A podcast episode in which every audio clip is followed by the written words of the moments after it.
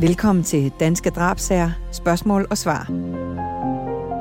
I dette afsnit får I lyttere svar på nogle af de mange spørgsmål, I sidder med derude. Det kan være til retsmedicin, efterforskning, sporsikring, rettergang, kriminaljournalistik eller hvad I nu sidder med. Spørgsmålene har vi fået af jer lyttere, og I skal endelig blive ved med at skrive til os på de sociale medier. Søg efter True Crime Agency, så tager vi med en anden god gang. Med mig her i studiet er tidligere drabschef ved Københavns Politi, Jens Møller Jensen, og professor i retsmedicin, Hans Peter Hågen. Velkommen til jer. Tak. Tak. Vi har også et par venner, vi altid lige kan ringe til at stille de spørgsmål, som I eventuelt ikke selv kan svare så godt på. Jeg er Stine Bolter, og jeg har været kriminalreporter i omkring 20 år. Jeg kan sikkert også svare på nogle af de spørgsmål, der kommer her, for jeg har været tæt på også på opklaring og efterforskning igennem alle de her år. Det er rigtigt. Det første spørgsmål her, det er fra Karen Marie Hansen. Hun starter med at skrive, til Hågen, som jeg er stor fan af. Kan I risikere at stå over for et liv, hvis stand I slet ikke kan identificeres? Hvis hvorfor, og hvad gør I så? Og hvad er den værste sag, du kender til? Hun har faktisk flere ting, men det kommer jeg lige ind på øh, bagefter. Altså, hun spørger om, øh, nogle gange har I måske stået over for et, øh, et lig, så hvis, hvis øh, tilstand er så dårlig, at man ikke kan identificere. Ja. Jeg ved, du for eksempel var i Thailand, hvor du hjalp til efter en flodbølge, der var skyllet ind over tusindvis af mennesker. Det var jo med henblik på identifikation. Der blev øh, de, de enkelte afdøde, de blev undersøgt, der blev foretaget øh, obduktioner primært i identifikationssammenhæng, det vil sige altså tage stilling til, var det den mand, var det en kvinde? Og er det, er det hofteprotese, blindtarmen fjernet, altså opereret væk, eller andre særlige kendetegn, for eksempel tatoveringer. Øh, og der blev de enkelte afdøde, de blev undersøgt efter et helt bestemt mønster. Alle fik taget fingeraftryk. Alle blev obduceret, og øh, særlige kendetegn som tatoveringer, ar, manglende organer, øh, proteser osv., blev øh, beskrevet, og så fik de foretaget tandundersøgelser. Og det vil sige, at det var med øh, retstandlæger, retsodontologer, som det hedder. De undersøgte de afdødes tænder, og de blev registreret efter et særligt internationalt system. Og så blev der taget prøve fra til DNA-undersøgelse. Og så blev det hos de personer, der var savnet, så sørgede politiet for at rekvirere øh, tandjournaler fra de savnede tandlæge. Øh, der blev øh, undersøgt for fingeraftryk, for eksempel på tandkrus, på tandbørster. Der blev øh, taget prøver fra tandbørster og hårbørster og kamme med henblik på øh, at kunne finde DNA fra de savnede personer. Alt det, der blev øh, undersøgt fra de savnede personer, det blev sammenlignet med resultater af undersøgelserne på, på de døde. Og på den måde så blev der øh, match øh, i alle på nær en af de, dem, der øh, døde øh, under tsunamien fra Danmark. Der var en dansker, som ikke, som aldrig er blevet identificeret. Og hvorfor kunne man ikke øh, bare kigge på vedkommende? Altså, det er jo en flodbølge, der har væltet ind over. Ja, men det var bare det, at øh, det var ikke bare det, at det var en flodbølge. Det var varmt i Thailand. Det var jo varmt. Det var jo i højsæsonen.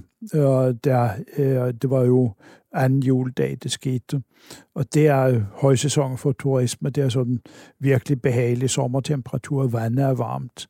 Og øh, forholdelsesprocesserne indtræder meget hurtigt. Og i begyndelsen var det ikke mulighed for at køle ligene effektivt ned så de var stærkt medtaget. Og derfor så kunne man ikke genkende dem på ansigtet. Der skulle der andre metoder til. Og det med ansigtsgenkendelse, når vi nu er inde i det, det er heller ikke nogen god, øh, god identifikationsmåde, øh, fordi for det første, så kan man komme til at se lidt anderledes ud, fordi man slapper fuldstændig af i muskulaturen i ansigtet, når man er død. Så særlige træk, de kan forsvinde. Så det kan være lidt svært at, at kunne genkende vedkommende. Og så skal man jo heller ikke øh, se bort fra det, er dem, der skal genkende den afdøde, de er jo stærkt følelsesmæssigt påvirket. Og derfor kan det være noget svært at genkende den afdøde. Så det med ansigtsgenkendelse, det har vist sig flere gange i forbindelse med større ulykker igennem årene, hvor der er mange, der er døde, at det har, været, har ikke været nogen god og sikker metode. Den sikre metode, det er heldigvis her i landet, at vi alle sammen blevet tandundersøgt. Der findes oplysninger om vores tænder, og ingen af os har ens tandsæt. Og det vil sige, at det er en vældig god metode til at, øh, at afgøre, hvem det er. Og så har vi DNA-undersøgelsen. Det er også en virkelig god. Fingeraftryk, ja. Øh, I andre lande er det noget mere udviklet, fordi man har øh, nationale identitetskort, hvor der er fingeraftryk. Øh, og vi har ikke noget fingeraftryksregister for, for hele befolkningen. Men det bruges også i stor udstrækning fingeraftryk. Fingeraftryk har nemlig den fordel frem for DNA, at der er ingen, der har ens fingeraftryk. Heller ikke øh, øh, enæggede tvillinger. De har forskellige fingeraftryk, men de har identisk DNA. Yeah. Og de her identifikationsteam, der er i alle øh, vesteuropæiske lande, det er jo super fint, man har systemerne til det, fordi vi har jo desværre set, at der har været terrorangreb, og der har været store ulykker rundt omkring, hvor sammenstyrtning af huse osv. gør, at man lige pludselig skal identificere 10, 15, 20 eller måske endda flere mennesker, og der er det jo super fint, at man har lavet øh, alt det administrative, så Hans Peter ved som retsmediciner, at, at, at de skal ud i nogle team med kriminalteknikere, med lokale politifolk osv., og, og det synes jeg er super fint. Man har det internt øh, nationalt, og at man også kan give op og, og sende det ud og, og hjælpe internationalt. Øh, og i øvrigt, vi vi lige vedligeholde egne kompetencer øh, og sikre, at vi også kan det, hvis vi får brug for det i en situation herhjemme. Så det synes jeg er rigtig professionelt. Man kan ja, for identifikationen, som sagt, som du siger, altså nationalt, så, så er det en fasttømret organisation. Øh, og internationalt, så er det Interpol, der står for det. Så det er det internationale politisamarbejde. Lene Miller, hun spørger, hvor længe kan en forgiftning spores i en afdød, og kan den eventuelt spores i længere tid, når metabolismen er gået i stå ind hos de levende mennesker? Eller kan det spores i håret lige længe, uanset om man er død eller levende? Når metabolismen holder op, det vil sige altså stofskifter, når det holder op, jamen så, så, så, så stanser alt, så bliver også giftstoffer. De bliver ikke nedbrudt yderligere, så de kan påvises. Jeg vil jo ikke sige, at man kan påvise dem 500 år senere, men man havde jo for eksempel undersøgt øh, øh lige Tycho Brahe for en, for, for en del år siden. Og, øh, han øh, ligger begravet i Prag, og hans grav blev åbnet, og, og man tog prøver fra, fra, fra lige altså med myndighedernes tilladelse og familiens, altså øh, øh, efterkommernes tilladelse. Øh, og der fandt man jo øh, spor af kviksøl. Blev han kviksølforgiftet? Højst sandsynligt ikke. Ikke bevidst i hvert fald. Det var meget øh, brugt i masse forskellige medicamenter dengang. I salver og cremer, og så man også til indvortes brug. Øh, men jeg mener, altså, det er, det er jo blevet påvist lang, lang, lang tid efter han døde. Øh, og i mere sådan moderne tider, jamen så er jo det nu, vi bruger i det daglige arbejde som retsmediciner. Altså, vi ville ikke kunne, kunne klare og, og, os uden hjælpen fra retskemikerne, som er en del af det retsmedicinske institut. Fordi de påviser alle øh, giftstoffer og medicamenter og alkohol og, og, og narkotika. Øh, og det kan gøres lang tid efter man er død. Den eneste måde, man kan skal vi sige, slette alle spor på det område, det er ved kremering er lige først kremeret og bare blevet til aske, så kan man ikke rigtig påvise noget. Men hvis ikke, så kan det påvise lang tid efter. Ja, og især der i håret og skægget. I hår, jo jo, men i håret, det er jo også noget, man bruger for eksempel i sager om øh, det, man kalder drug rape. Altså, hvor, øh, hvor kvinder er blevet øh, bedøvet øh, med nogle medicamenter, altså helt et eller andet i drinken, for eksempel. Så bedøvet, så bliver det voldtaget. Og, og så er spørgsmålet, er det her, drejer det her som en drug rape? Altså er det, er det noget medicament? Og det kan man genfinde, selvom man ikke kan finde noget i kroppen, når man undersøger, fordi de jo heldigvis er levende. Og stoffet så er blevet udskilt af kroppen, og øh, så kan man påvise det i hår. Øh, og der venter man typisk nogle uger, inden man tager prøven, så tager man og næbber nogle hår, og så kan man sætte i, påviste i hår. Og når man ved, hvor længe, altså hvor, hvor hurtigt hår vokser, så kan man bare ud fra se, hvor langt det er fra ruden, at man påviser øh, medicamentet. Så kan man sige, hvornår det, det skete cirka. Og hvis det så passer med den dag, pigen var på diskotek øh, Øh, og vågnede op et eller andet sted uden trusser på, så kan man ligesom sandsynliggøre, at det drejer sig om et, øh, et drug rape. Helle her, hun spørger, drab og mor bliver i fiktionens verden brugt lidt i fling. Er begge termer korrekte, og hvad er eventuelt forskellen? Og så siger hun i øvrigt, tak for en spændende podcast. Og jeg kan jo godt lige starte med at sige til Helle her, jeg skriver jo både fiktion og true crime bøger, og øh, jeg går meget op i at øh, skrive drab, fordi der er noget med det der med drab og mor. Hvad er det, forskellen er? Jamen, i den politifaglige øh, verden i Danmark, der er termen, det er drab. Øh, det hedder øh, drab i straffelovens paragraf 237, som man, den, man dømmer efter, og det bliver altid i retterne omtalt som drab. Politifagligt kalder man det drab, eller drabsforsøg. Øh, og, og derfor er det den rigtige politifaglige øh, term. Øh, forskellen, tror jeg, stammer oprindeligt fra nogle oversættelser, det ved han spætter meget mere om, også kvæg hans tid i USA, og at man har flere øh, former af, af, af drab i, i udlandet. I Danmark har vi jo sådan et rigtigt drab, skulle jeg til at sige, eller et uaksomt manddrab. Det er jo de to måder, man kan straffes øh, efter i Danmark. I, I udlandet er der sådan en manslaughter, som er lidt ind imellem. Ja, der, der, det, det er rigtigt nok. Øh, og, og uden at skulle bruge alt for meget tid på, på det, så vil jeg bare sige, at i retsmedicinen, så hedder det drab. Mor overhovedet ikke. Det er, det er, det er noget, der hører til i fiktionens verden. Det er drab. Uh, men altså, det, det er rigtigt. På, på engelsk, så har du manslaughter, og du har homicide, uh, og du har murder. Det ja. eksisterer jo der også. Men igen, det er reserveret til fiktionen. Og manddrab og drab, er det det samme? Ja. Ja, ja der er ikke noget, der hedder kvindedrab. Åbenbart. og i dag hedder det bare drab. Ja. Det hedder morbrand. Ja, det kan man sige, det er en pussighed, men det er stadigvæk den faglige term, der bliver brugt lige nok, at det hedder en morbrand. Det burde jo så i, ud fra samme øh, filosofi hedde en drabsbrand, men det gør det ikke, så det har overlevet på den måde. Men ellers er termen i Danmark drab. Det er jo spændende, for der ser man jo også det der med, med, med, med sprog. Sprog er ikke nødvendigvis gennemført logisk hele vejen. Så det, det er noget det der efterslæb fra gamle dage, det der.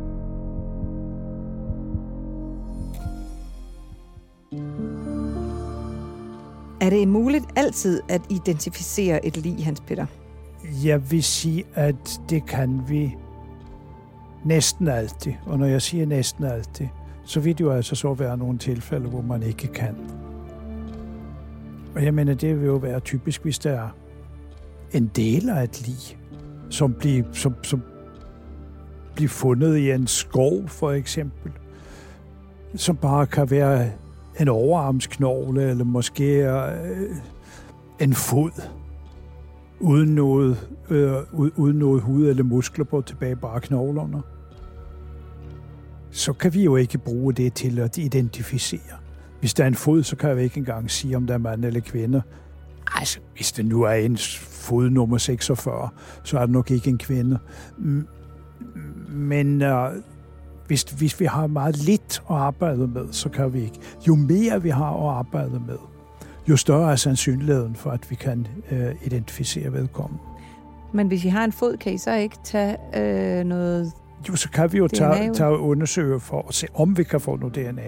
Og hvis nu er en fod, der har ligget der et par hundrede år, så får vi ikke noget fornuftigt ud af det. Hvis der er en fod, der har ligget siden sidste år, så, så er det en god mulighed for det. Men det er jo ikke sikkert, det giver et svar på, hvem det er, Fordi at man får du har, noget DNA. Nej, hvis du har DNA'en, det står jo ikke øh, Elsa Hansen eller Georg Jensen på DNA'en. Du har du bare en DNA-type, du skal have noget at sammenligne det med. Det skal matche. Men der er det jo igen det der, hvis vi har, hvis det er en afdød, eller en del af en afdød, hvor man kan identificere DNA og få det, øh, øh, få det frem. Og det så er savnede personer, hvor man så har noget fra vedkommende. For eksempel igen en hårbørste, tandbørste, siger, det er noget, der er godt til at, at, at kunne få øh, DNA fra. Og så sammenligner. Og det så er match, det vil sige, at det, det er det samme DNA. Så er identifikationen der. Men hvis ikke, så, så kan man bare sige, at vi har DNA, men vi ved ikke, hvem det er. Nej, for vi har jo ikke en DNA-database, hvor vi kan matche op øh, på, den, på alle danskere eller alle mennesker i verden. Det har vi ikke, nej. Nej. Er det en skam? Ja, det synes jeg jo som, øh, som efterforsker, synes jeg, det er jo en skam, at man ikke har en, en DNA-database. Vi har jo i virkeligheden rummaterialet til den, fordi siden starten af 80'erne er der jo taget den her øh, hælprøve på alle øh, nyfødte børn. Og det ville, øh, hvis man havde lagt det ind i et register, øh, så vil man jo kunne søge øh, og identificere alle, øh, som er født efter øh, start 80'erne, der, da man begyndte på det. Øh, og det kunne man jo sagtens lave ud fra øh, nogle retningslinjer, så man ikke bare kunne søge på det i forhold til en, øh, til en butikstyveri-sag eller andet, at det skal kun øh, være de alvorlige sager. Det kunne være grov narkosugling, det kunne være drab, det kunne være voldtægtssager, man kunne have lov at søge i det i, og måske også øh, til identifikation af, af, af lig, der blev, blev fundet, ikke? at man kunne få adgang til det. Det kunne man jo sagtens lave sådan øh, et, et register, hvor man kun fik adgang i specielle sager. Så det var sådan en sidebemærkning. Ja, det er jo rigtigt nok. Og der er enig med dig, Jens, at det ville, rent arbejdsmæssigt, ville det jo være en fordel. Problemet er jo bare i den her sag med, med, med DNA-register. Så er der andre ting, der spiller ind. Og det er altså etik, og det er som en også noget med politik, skulle jeg helt så sige. I den uh, så det er sådan et emne, som som griber øh, ind i andre områder end der rent faglige også. Det er rigtigt. Og i forhold til de der øh, lige, som måske ikke kan identificeres, kan jeg også sige, at, at vi er jo en del af Østersø-regionen, og der er en ret stor skibstrafik ned igennem den, og det sker jo, at der, at der bliver fundet det, som man kalder en strandvasker, altså et lig, der skyller i land. Øh, og hvis det viser sig, at det er en, øh, en, øh, oversøisk ansat sømand, der er smidt eller faldet i vandet fra et skib. Man har ingen øh, idé om, om, om nationalitet eller andet, så er der ikke ret meget at gå efter. Det kan godt være, at man i pågældende land kan finde et, øh, et, et, øh, noget match ud for tænder, men det er langt fra sikkert, og hvor skal man søge, og i hvilket land osv. Og, og det kan også godt være, at, at livet efter x antal uger eller måneder i vandet ikke er en øh, tilstand, hvor man overhovedet kan øh, øh, øh finde noget, noget anvendeligt. Og der findes stadigvæk sager, hvor at uidentificerede personer bliver begravet, også i Danmark. Der er længere og længere imellem heldigvis, men det sker jo. Det er rigtigt nok. Men der er vi nok engang heldige, som lever i den del af verden. Og der hiver jeg igen frem øh, mine erfaringer fra USA.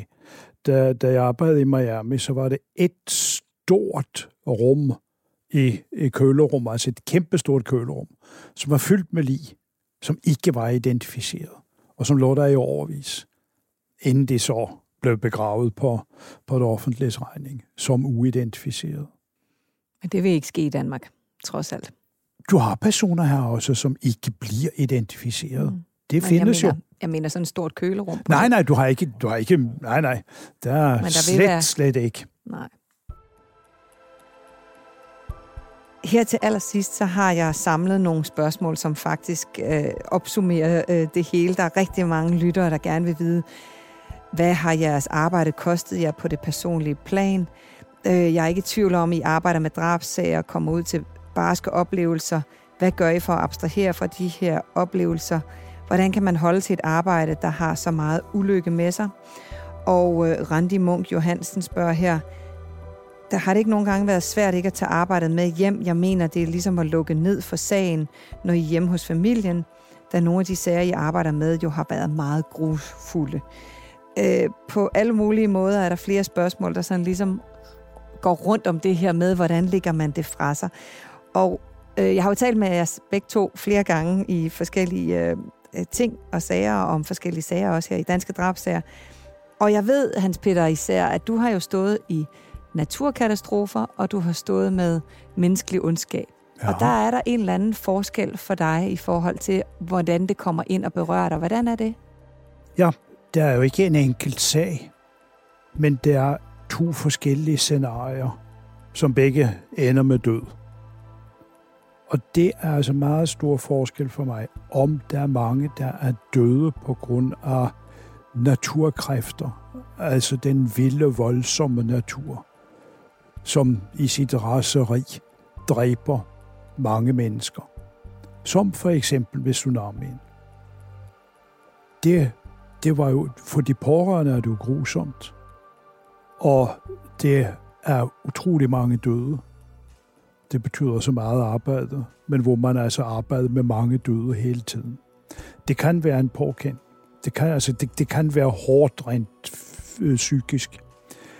Men på den anden side er det jo altså noget, om ikke formidlende, så i hvert fald lidt hen ad den vej ved det, som gør, at der er ikke nogens skyld. Der er ikke nogen, der har udvist ondskab eller fanatisme. Der er ikke nogen mennesker, der har dræbt andre mennesker.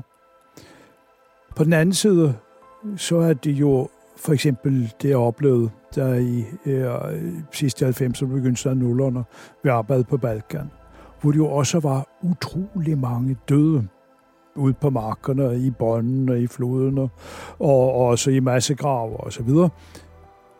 Og det var folk, der var blevet dræbt af andre på grund af ondskab og eller fanatisme.